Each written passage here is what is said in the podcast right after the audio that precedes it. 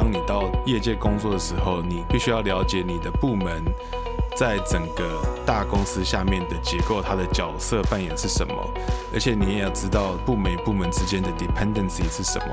了解了这样之后，你才可以懂得其他部门的语言，知道如何跟他们沟通来达到最大的 impact。各位听众朋友们，大家好，欢迎来到生技来一课，我是今天的节目主持人刘俊，很高兴又和大家见面。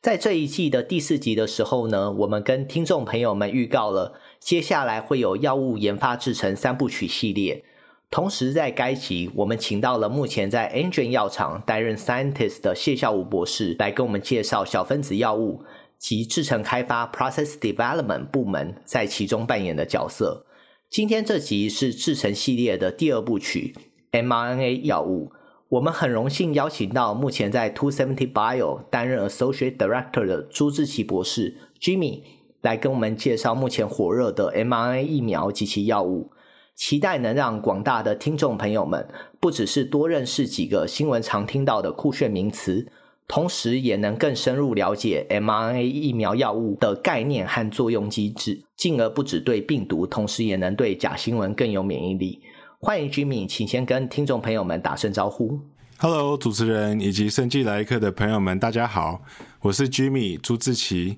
我现在在美国波士顿的一家生技公司 Two Seventy Bio 里的 mRNA 制程部门工作。那今天非常荣幸可以来这边跟大家分享我的学习以及工作经验，那同时也跟大家聊聊 mRNA 的相关制造流程。好的，谢谢徐明也欢迎你。那首先，我们请徐明来跟我们自我介绍一下，同时聊聊一路以来的化学旅程。谢谢。好的，那我大学以及 PhD 都是化学系毕业，在大学的时候的专题研究选择了有机化学。那我博士班的研究是在做有机化学以及化学生物相关的领域，目的是在研发 DNA 酵素。那也是在博士班的时候呢，开始接触到核酸化学，也也学到很多跟核酸化学相关的技术啊，以及经验。那因此在博士班毕业之后呢，就来到业界的 mRNA 制程部门工作。我的第一份工作是在美国波士顿的一家中型生技公司 Bluebird Bio。之后由于公司决定将其中 CAR-T 以及癌症治疗的部门独立出来，成立新公司 Two Seventy Bio。那也因此，我就跟着这样子的一个策略来到了新公司了。好的，谢谢。那请问一下，当初是怎么样选择化学领域，又是因何机缘进入到目前非常夯的核酸领域呢？其实我高中的时候就对生物以及化学非常感兴趣啊。那我在大学选择化学系，原本的目的是因为想要在基础科学上面先打好根基。那在大学的时候有专题接触到有机化学，我便发现它是一门非常需要想象力以及创造力的学科。因为透过你的想象力来设计你的分子，再透过合成技巧来实现这样子的一个设计，最后靠着创造力来将这些分子加以应用。因此，我觉得这是一门非常有趣也非常具有挑战性的学科。那在我 PhD 申请博士班研究的时候呢，由于我本身对生物也非常感兴趣，所以我就朝化化学生物这个方面的领域开始去做申请，最后是申请上了美国伊利诺大学的香槟分校 EYUC 里的 Chemistry Department。我博士班研究所做的就是研究以及开发 DNA 酵素。DNA 酵素是一段具有催化活性的单股 DNA 序列。那这个概念其实一开始我在接触的时候是非常陌生以及新颖的，因为呃，一般我们所熟悉的生物的 central dogma 都是由 DNA 将遗传讯息转录成 RNA，然后再接着再转译成蛋白质，是主要在生物上面产生功用的分子。因此，我们各位所熟悉的呃，一般酵素通常它的分子结构都是以蛋白质生物分子为主。不过之后科学家也发现，RNA 它其实也能够具有酵素催化活性的作用。那这一类发现是在一九八零年左右被两个非常有名的科学家 Thomas Cech 以及 Sidney Altman 所发现出来的。那他们也在之后得到了诺贝尔奖的化学奖。由于 DNA 跟 RNA 的它的化学结构非常的相似，所以后来科学家也发现，一个单股 DNA 它也可以跟 RNA 一样具有酵素催化的活性。虽然 DNA 酵素在自然界中是不存在的，或是还没有被发现，不过 DNA 酵素可以透过一系列的化学演化实验，也就是 in vitro selection 这个步骤呢，来发现某一些 DNA 序列具有酵素的活性。这样子的一个单股 DNA，它其实在实验室上就是可以当做一个非常好的工具来催化一些生物化学上面的反应。在这边，我想要对化学演化实验 in vitro selection 做一个基本的介绍。它其实是透过一系列重复的选择以及 amplification 来达到发现某一个 DNA 活性序列的一个过程。它有两个非常重要的步骤，一个就是泰选，在每一个 in vitro selection 的开始都是有一段随机序列堆，这个随机序列堆每一个分子都有不同的 DNA 序列。在经过一个泰选的过程之后呢，具有酵素活性的这些 DNA 序列，它在这个随机序列堆的比例会慢慢的增加，因为你泰选的过程可以将一些没有活性的序列泰选掉。那接下来另外一个重要的步骤就是 amplification。那可以利用呃 PCR 将剩下的这些序列堆里面的序列做一个序列放大的动作。那这里也可以说明为什么 DNA 非常适合应用在 in vitro selection，也是因为它有一个非常直观的方法可以将序列来做放大。那序列放大之后呢，就可以再进到下一轮的泰选过程，也就是经由这样子不断的轮回，最终你具有酵素活性的 DNA 序列会在这个序列堆里面占有极大的比例，也就是在那个时候，我们就可以将单独的 DNA 序列来独立出来，来研究它的酵素活性以及它的特性。那在经过这一连串的实验，它其实所需要具备的就是一个非常缜密的实验设计。那同时在设计这样的实验，以及在合成你的研究所需要利用到的这些生物分子，也让我具备了许多跟核酸化学相关的知识，以及生物分子的合成、纯化以及分析的技巧。所以在毕业要找业界公司的时候呢，就锁定核酸化学相关的制程部门的工作。所以我的第一份工作找到的就是在波士顿的一家基因治疗公司 Bluebird Bio。Bluebird Bio 当时主要的研究内容是 lentiviral vector 以及在基因治疗上面的应用。不过 Bluebird 当时也有他们专属的基因编辑技术，因此需要建立一个 mRNA 的 platform 来表现基因编辑所需要的核酸酶。所以我就因为这样子的机缘，就进入到了 mRNA 的制程相关领域，也正式接触了 mRNA 的合成以及纯化。之后就是在这个部门里面边做边学，从开发制程到优化，以及到最后技术转移，并且支援呃临床药物的 GMP 制造等等，一直到现在。谢谢 Jimmy。所以听起来就是核酸领域涵盖范围非常广，就是从你刚刚讲到的 DNA enzyme。到后来就是 mRNA，还有各种部分这样子。在我们进行稍微深入讨论之前呢，能不能先请你跟听众朋友们介绍一下，就是说，哎，有哪些算是核酸药物？就是它大概有哪些种类，还有它们的用途是什么？可不可以大概跟我们介绍一下？核酸药物它基本上就是泛指任何以核苷酸单元所组成的大分子药物。依照它的分子量大小或者是核苷酸单元的数量呢，我们可以简单的分为两大类。第一大类就是在核苷酸单元以大概十五到二十五之间的这种寡核苷酸的分子。那例子上呢，就可以像是 antisense oligonucleotide 或者是 siRNA 这样子，它的用途基本上就是利用这一段小片段的寡核苷酸来跟细胞内某一段的 mRNA 结合，进而抑制该 mRNA 所表现的蛋白质，来达到本身抑制的效果。那这一类比较小的呃核酸药物，它的制造方法是以化学合成为主。那现在大部分都是利用固态化学合成的方式 （solid phase synthesis） 来将核苷酸一个一个单元接上来。那第二个部分呢，就是以核苷酸单元在五百到一千以上的这种大型核酸分子，它的例子包括一些 DNA 质体 （DNA plasmid） 或者是现在我们将要讲的 mRNA。它的用途就是用 mRNA 或是 DNA 上面的序列来表现某一种特定的蛋白质。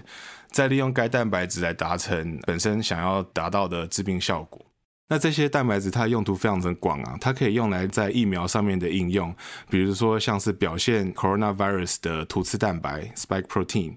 它也可以用来在 protein 跟 enzyme replacement 上面来应用，来补充原本身体所缺乏的蛋白质以及酵素。它也可以用来表现基因编辑所需要的核酸酶，或者是用来表现构成病毒载体啊，以及这类基因治疗需要的药物的起始物。所以它的用途基本上是非常的广泛的。那它的制造方式也不太一样，像是以 DNA 质体的部分，它的制造方式就是用透过细胞培养以及发酵的方式来制造。那这个就跟一般的生物药物制造的方式比较类似。那至于 mRNA 的话呢，它则是透过在体外进行的酵素合成反应 （in vitro enzymatic reactions） 来将 mRNA 这一段序列来合成。那除此之外，还有一些比较新型的核酸药物，像是 synthetic DNA 或是 circular RNA，它们也是透过体外酵素合成反应的方式来制造。谢谢 Jimmy 很快的 overview。那我想针对就是目前非常热门的 mRNA 疫苗进行稍微深入的探讨一下，能不能首先先跟听众朋友们简介一下 mRNA 到底是什么东西？因为我们刚刚听到你讲到非常多 mRNA，就是能不能跟我们简单介绍一下，例如说它的化学组成，就是它到底是什么东西？那除了 mRNA 疫苗之外，像现在市面上也有很多，例如说用减活病毒啊，或是蛋白质疫苗啊，那这些疫苗之间的差异大概是什么？能不能跟听众朋友们介绍？一下，谢谢。mRNA 的组成刚刚有提到，就是以核苷酸单元一个一个接起来的长链的核酸分子。那刚刚有提到，就是所谓分子的中心法则 （central dogma），它是在讲说基因讯号的传递的一个方向是由双股螺旋 DNA，它的功用是用来储存基因的资料。那 DNA 可以透过转录成为 RNA 或者是 mRNA，那 mRNA 它就是刚刚讲的一段长链的 RNA 分子，然后接着再由转译的动作转化成蛋白质。所以 mRNA 的功能其实就像是一本说明书，将基因的资讯在写在说明书里面，然后再利用细胞核糖体啊等等的这些细胞的系统来读取这样子的一个说明书，来根据它的步骤来制造出该所编码的蛋白质。那刚刚提到的减活化病毒疫苗，它是比较传统的呃疫苗方式，利用的呢就是。病毒或者是致病体本身来对人体造成免疫反应，你可以在实验室将病毒生产出来之后，将它加以弱化或者是摧毁之后呢，打入人体里来引起免疫反应，训练人体的免疫系统来辨识这样子的病毒。那蛋白质疫苗则是将病毒上某种特殊的蛋白质，比如说冠状病毒上面的突刺蛋白，打入人体里，进而引起的免疫反应。这些蛋白可以在实验室里面制造呢，然后因此进入人体的时候，呃，就可以产生免疫反应，让人体的免疫系统辨识这样子的一个特殊的蛋白质构造。所以蛋白质疫苗打入人体的不是真的病毒，而只是蛋白质的一个片段。那 mRNA 疫苗它跟蛋白质疫苗就也非常类似啊，也是利用病毒上面这些特殊的蛋白来引起人体的免疫反应。不同的是，它输入人体的是 mRNA，也就是我们刚提到的这本说明书。然后在输入人体之后呢，利用人体细胞内的系统来制造出那些蛋白质，进而导致免疫的效果。好的，谢谢居民。那很快再追问一下，那像 mRNA 疫苗啊和药物在开发生产上又有哪些好处呢？就是它有没有哪些跟其他种类疫苗相比起来，就是比较明显的一个优势？mRNA 的制造其实最大的优势在于它的制程。开发非常能够适应 mRNA 序列上面的改变，也就是说，不会因为 mRNA 序列的不同而在制成上面造成很大的不同。所以，相较于 protein 或是小分子的话，它的制造的 timeline 就会比较短。那另外一方面，它的合成方式是透过体外酵素合成，不需要像一般生物分子一样是透过细胞培养啊以及发酵过程来制造，因此它的制造过程也相对的简化许多。另外一个优势，也就是 mRNA，它只要打入到细胞质里面，就可以被表现出编码的蛋白质，而不需要像一般 DNA 药物一样，需要进入到细胞核才能够有它的作用。最后一个优点，也就是它具有 transient transfection 短期表达的优点，也就是说，它在细胞质里面，只有在短时间的存在的时候，才会表达出它所编码的蛋白质。表达之后呢，它其实在蛮短的一段时间都可以被分解代谢掉。因此比较不会有残留在人体细胞内的问题。那当然，mRNA 的疫苗及药物的开发也是有它的挑战在的，比如说它在人体其实是非常的不稳定，所以这算是一个优点，算是一个缺点，所以它需要靠呃比较特殊的 formulation 或者是传输方式来帮助它带入细胞内。那同时，人体呢，它也会对外来合成的 mRNA 产生免疫反应，这样子的毒性的考量也是最近在某些技术开始研发出来之后，才慢慢被解决的一个问题。那最后，也就是它单一性传输到某个特定的细胞或者器官这个部分，还有非常大的挑战。现在大部分的 mRNA 药物的应用都是属于在肝脏部分的应用，之后也会渐渐有其他的运输方式啊，以及专业性的 delivery system 来来帮助导入其他的细胞或者是器官。好，那谢谢 Jimmy 的介绍。那我刚刚听到就是 mRNA 通常是用于短期表达。据我所知，就是蛋白质，就是除了短期表达之外，它其实还有另外一套系统是可以用作长期表达。它可以借由就是你前面听到的呃慢病毒载体呃 lentiviral vector 的方式来表达。那短期表达就可以像就是说 mRNA 可能加上一些 lipid nanoparticle 的方式来 deliver 来进行短期表达。那能不能请呃你跟听众朋友介绍一下这两套系统？mRNA 基本上都是属于短期表达，因为刚刚有提到它在人体细胞内其实不是非常的稳定，因此它在短时间内就可以被细胞所降解并且代谢掉。它导入人体的方式其实可以分为很多种，一种是以无载体的 naked mRNA 的方式进入到人体，那也可以透过病毒载体的方式来打入人体。一般比较常用的 delivery system 就是非病毒载体 （non-viral delivery），比如说像现在非常流行的 lipid nanoparticle。不管是怎么样，它到人体之后的表达都是属于短期表达。那长期表达的部分就已经进入到呃基因 therapy 基因治疗的范围内了。通常是以病毒载体的方式将呃基因片段带入细胞或是细胞核，然后可以在里面做比较长期的表达的效果。比较常听到的病毒，像是 lentiviral vector，具有可以将 DNA 片段 integrate 到人体基因里面的一个功能，或者是 AAV，呃，也都是很常被用来作为长期表达的 gene therapy 的工具。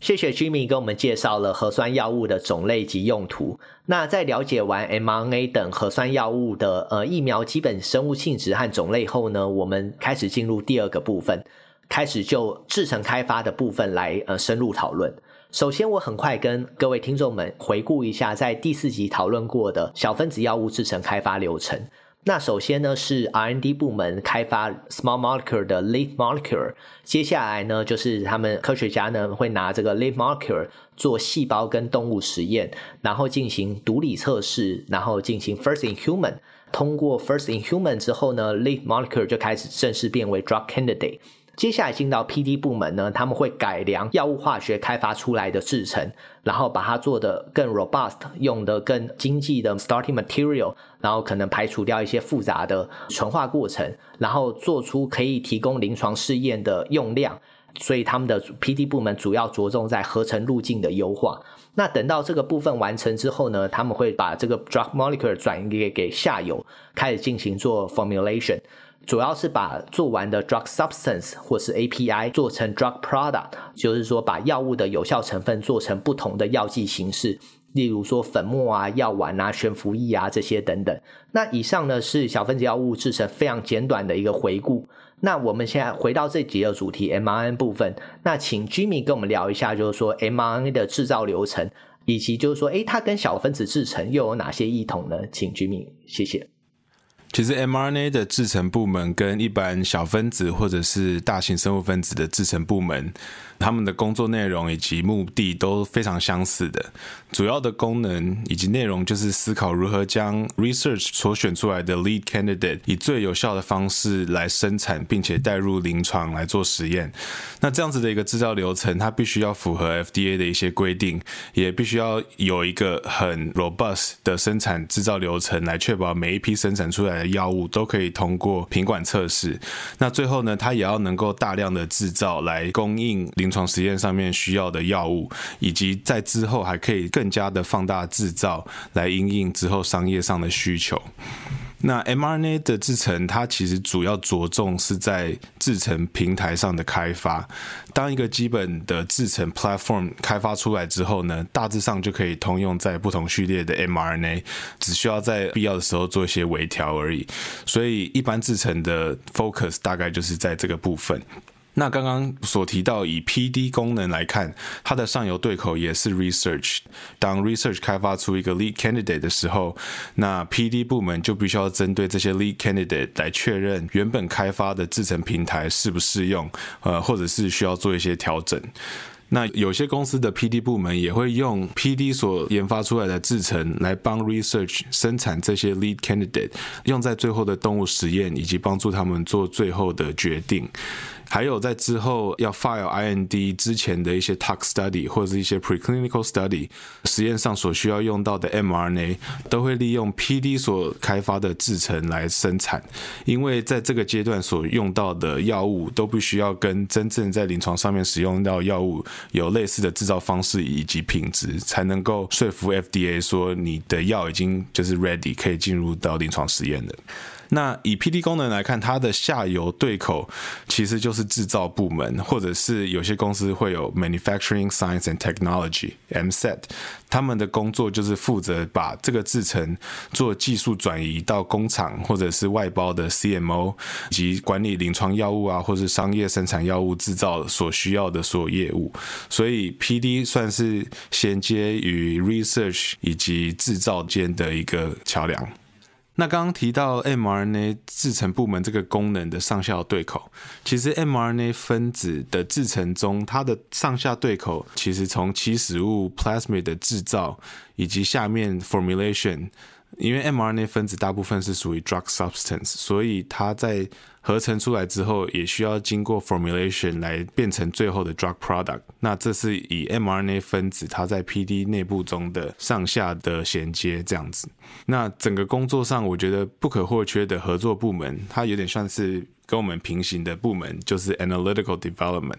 那这个部门它所负责的工作就是来研发这些药物测量的分析方法以及技术，应用在之后制造药品出来以后的品管以及测试。好的，谢谢 Jimmy。那我想对就是 mRNA 的制造合成方式做稍微深入的询问一下。就我知道你刚刚在第一个部分有很快跟我们介绍一下，就是用一些生物的方式去做 mRNA。但是我想在这边能不能提供更多一些细节，就是说，诶，在实验室跟工厂到底怎么样制造这些 mRNA？谢谢。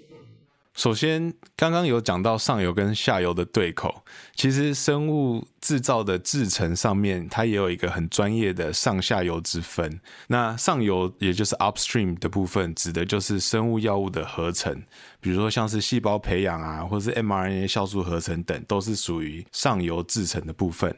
那下游制程指的就是它纯化的动作，比如说像一般管住层析或是各种过滤的方法，这在制程里面叫做 downstream 的 purification。那要讲到 mRNA 制程，可能要先从 mRNA 的基本构造开始介绍。mRNA 刚刚有提到，它是一段长链的 RNA 序列，它从 five prime M 一直到 three prime M，由 five prime cap 组成，接着接着一段 untranslated region，也就是非转译区这一段的 RNA 序列，它不会代表任何蛋白质，不过它会在 mRNA 整个分子上结构扮演着增加它的稳定度以及帮助转译工作的进行。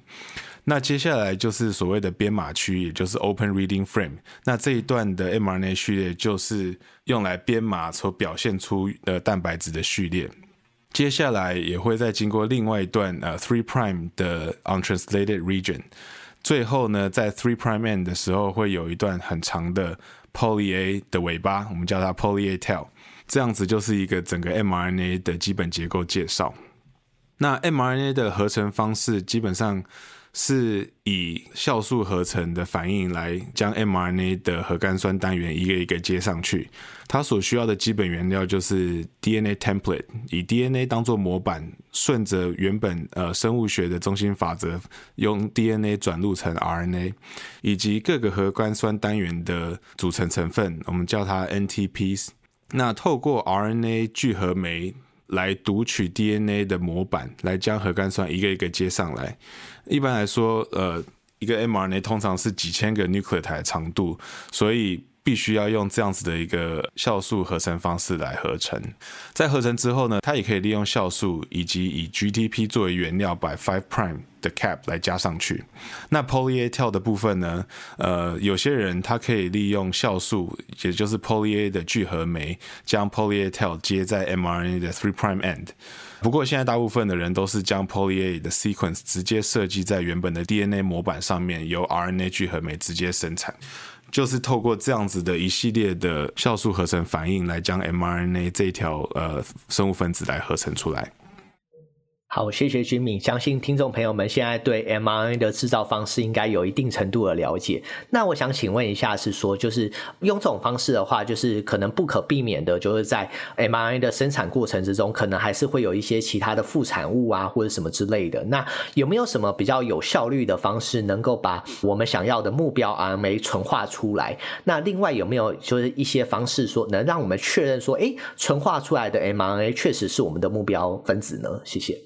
在想到纯化的方式的时候，其实一般在生物药物制成上面来看，都是先要了解，就是在整个生产过程有哪些原料，以及在生产合成的时候有哪些副产物的产出，然后来将它有效的做移除。所以 mRNA 制造的方式来看，它的原料其实就是你的酵素，以及多余的 NTPs，还有原本的 DNA 模板。那副产物的方面，就包括你在转录反应时候所生产的不完全的这些 RNA 分子，或者是转录过头，有的时候 RNA 聚合酶会转录完之后，继续以原本的 RNA 当做模板来继续生产 RNA 分子。这样子的一个过长的 RNA 分子，它也算是一种副产物，所以我们在纯化的时候就必须要想办法将这些剩下的原料以及副产物来做移除。它运用到许多呃生物制药的基础的技术，比如说像是管柱层析的分离方法，或者是切向流过滤 （tangential flow filtration） 这一类的方法，都可以用来呃过滤以及纯化这些原料以及副产物。那另外，mRNA 还有一个特性，就是它在 three prime end 刚刚有提到有一个 poly A tail，也可以利用核酸本身 A 跟 T 非常强的亲和力这样子的一个特征，来设计一种亲和层析，就是 affinity chromatography，将有完整 poly A tail 的 mRNA 片段来纯化出来，用此来去除那些合成到一半终止而不完全的 RNA 分子。谢谢 Jimmy，我觉得亲和力分析，我觉得是一个很好的方式，就好像在 protein 的合成里面，很常就会在其中一端加了一个 polyhistidine，然后这样子你就可以用很快的呃 Nico 的方式，很快用 affinity 的方式把它纯化，我觉得是一个非常聪明的做法。很快请问一下，就是说，那在一般就是可能有一些在小规模的制程，很简单的一些可能小的 batch 或什么就可以这样做。那当你在 PD 部门需要进行制程规模的放大的时候呢？请问就是会碰到一些什么样的困难点或挑战呢？mRNA 这个领域的开发也是由于 COVID 疫苗的需求，mRNA 整个领域在这几年来有非常大的进展。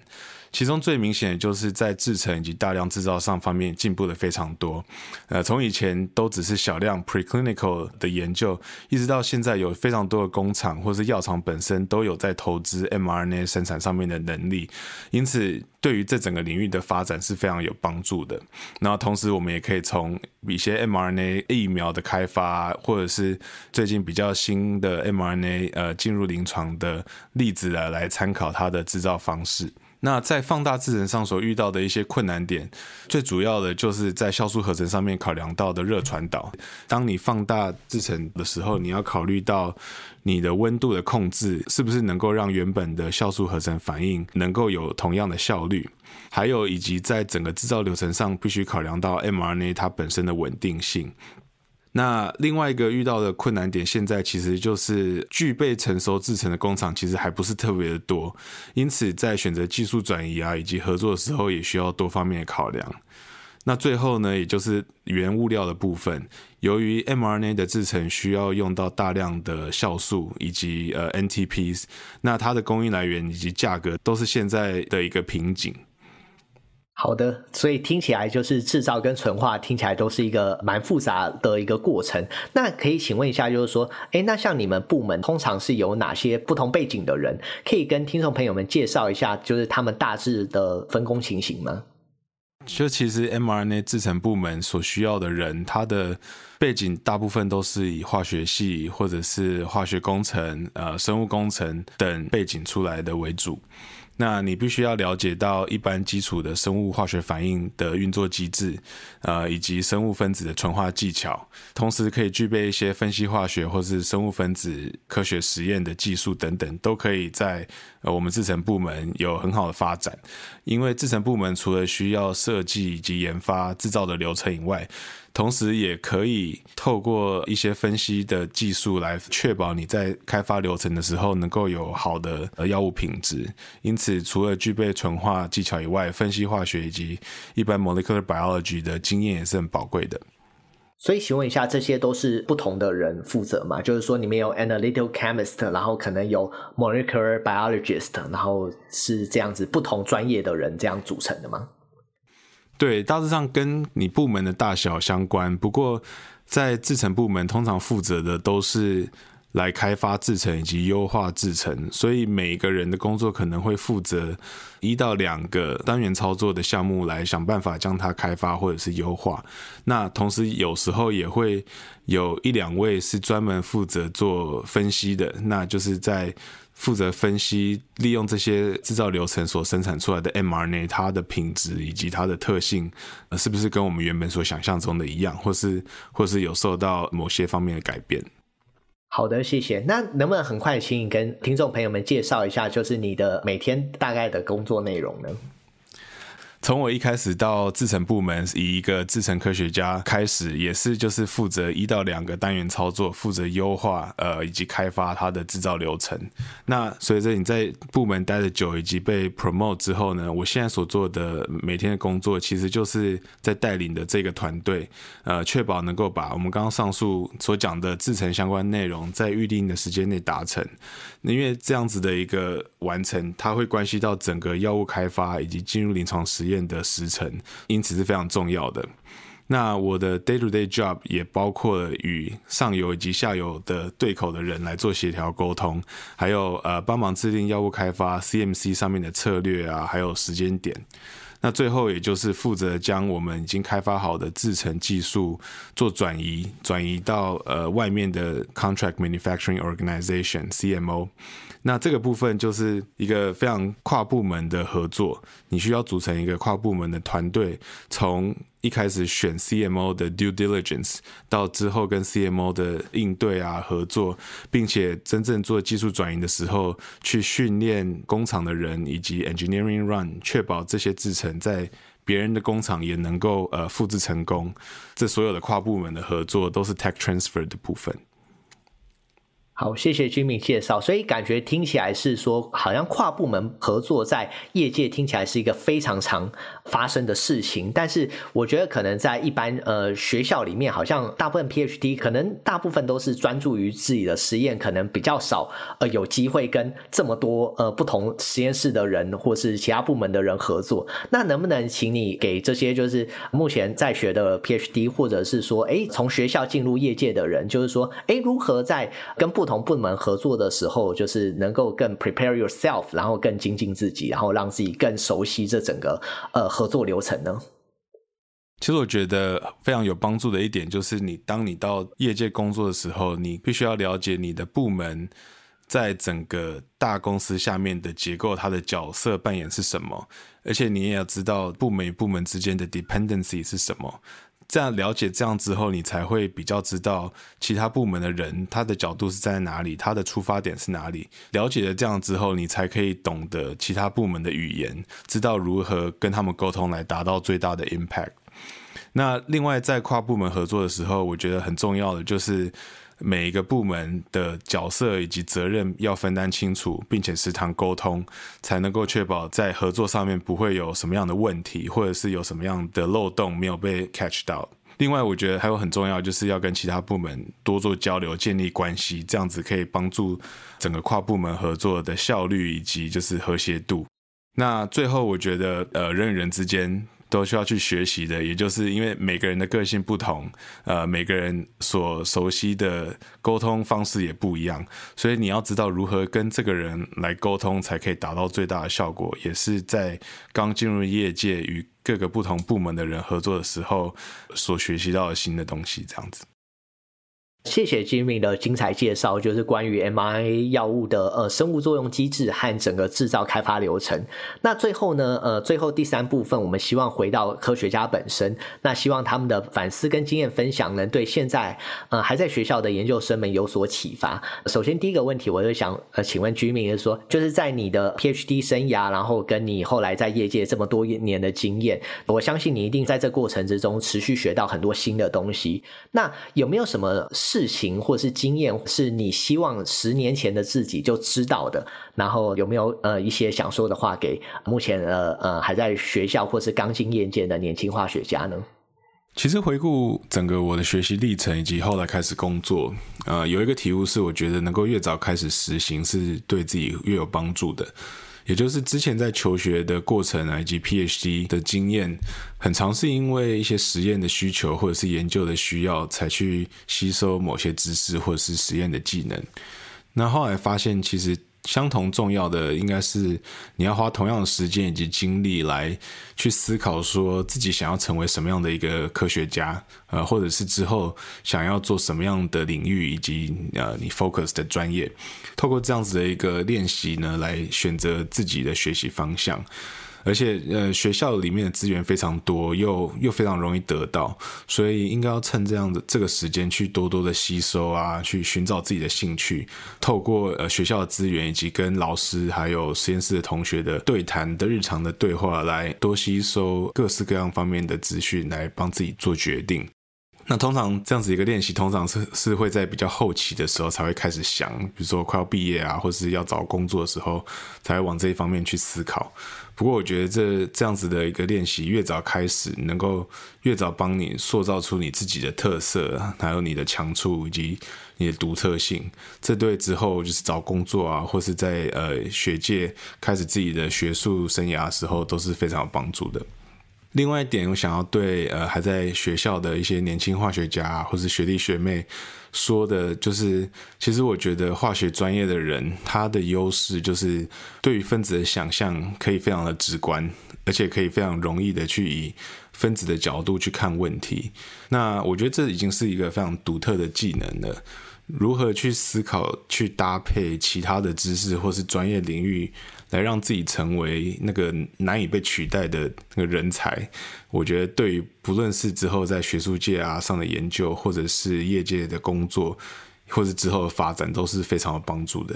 所以呃，也是在这边就是期许学弟妹可以多多朝这样子的一个方向去思考，呃，来帮自己去充实。关于这个部分，第二个问题，我想请问是说，呃，Jimmy，你现在是公司的 Associate Director，那想想请问一下，就是说，在你整个 Career Path 的规划上，就是你有没有一些中长程的计划，例如说未来五年的一些职涯计划呢？其实，在 mRNA 制程部门待久了，也会希望可以接触到 mRNA 以外的其他生物分子，呃，其他 drug modality 的经验。因此，会希望未来除了在带领 mRNA 团队来达成研发 mRNA 的制造流程以外，也可以带领更大的制程部门团队来接触其他生物分子，甚至是 drug product 的制造流程。另外一个对自己的期许，也就是希望可以多接触跟跟 business 还有 negotiation 相关的一些知识啊，或者是学问，这样可以帮助自己本身在职场上面可以更有效的去沟通，以及呃知道公司的需求到底是什么。那最后希望的也就是增加自己 people management 的 skill，因为带领一个团队，其实除了你要确保这个团队的目标都能够达成以外，你还需要去兼顾到你团队里面成员每个人的发展，他的呃 career development，然后以及你要怎么样去营造一个和谐以及令人想要来这边工作的环境。这些都是当做管理以及 people management 非常重要的课题。那我也会希望在未来五年、十年，在这方面能够有呃很大的进步以及学习。今天非常谢谢 Jimmy 来跟我们分享，就是呃核酸药物的呃制程开发以及他个人的职涯规划。那希望这些分享呢都能对所有的听众朋友们有所启发。那在之后的集数呢，我们会请 Yvonne 来跟我们分享，就是说在蛋白质药物的制程与开发来作为就是制程开发系列的最终集数的第三集。那希望听众朋友们持续锁定升级来一课，我们下次再见，拜拜。谢谢大家，拜拜。生技来一课 Moments in Biotech 第三季由 BTBA Boston Taiwanese Biotechnology Association 制作，谢谢助波士顿台北经济文化办事处的赞助。本集节目主持人有许祐田、刘俊、以放孟宪维、纪威佑、Rick，还有我陈乃群。后制团队包含刘继秀、洪慧芳、涂新芳、林茂然、林婉容、吴云云、潘云仪、陈君伟、卢维忠。宣传是陈范恩，并感谢顾问团队 Joe 吕彩怡、Margaret 魏佳音。Erica 蔡佩珊、Vivi 蔡涵婷、洪信怡。如果你喜欢我们的节目，欢迎到你所使用的 Podcast 平台留言，并给我们五颗星的评价。也可以到我们的脸书留言。我们下一集再见，拜拜。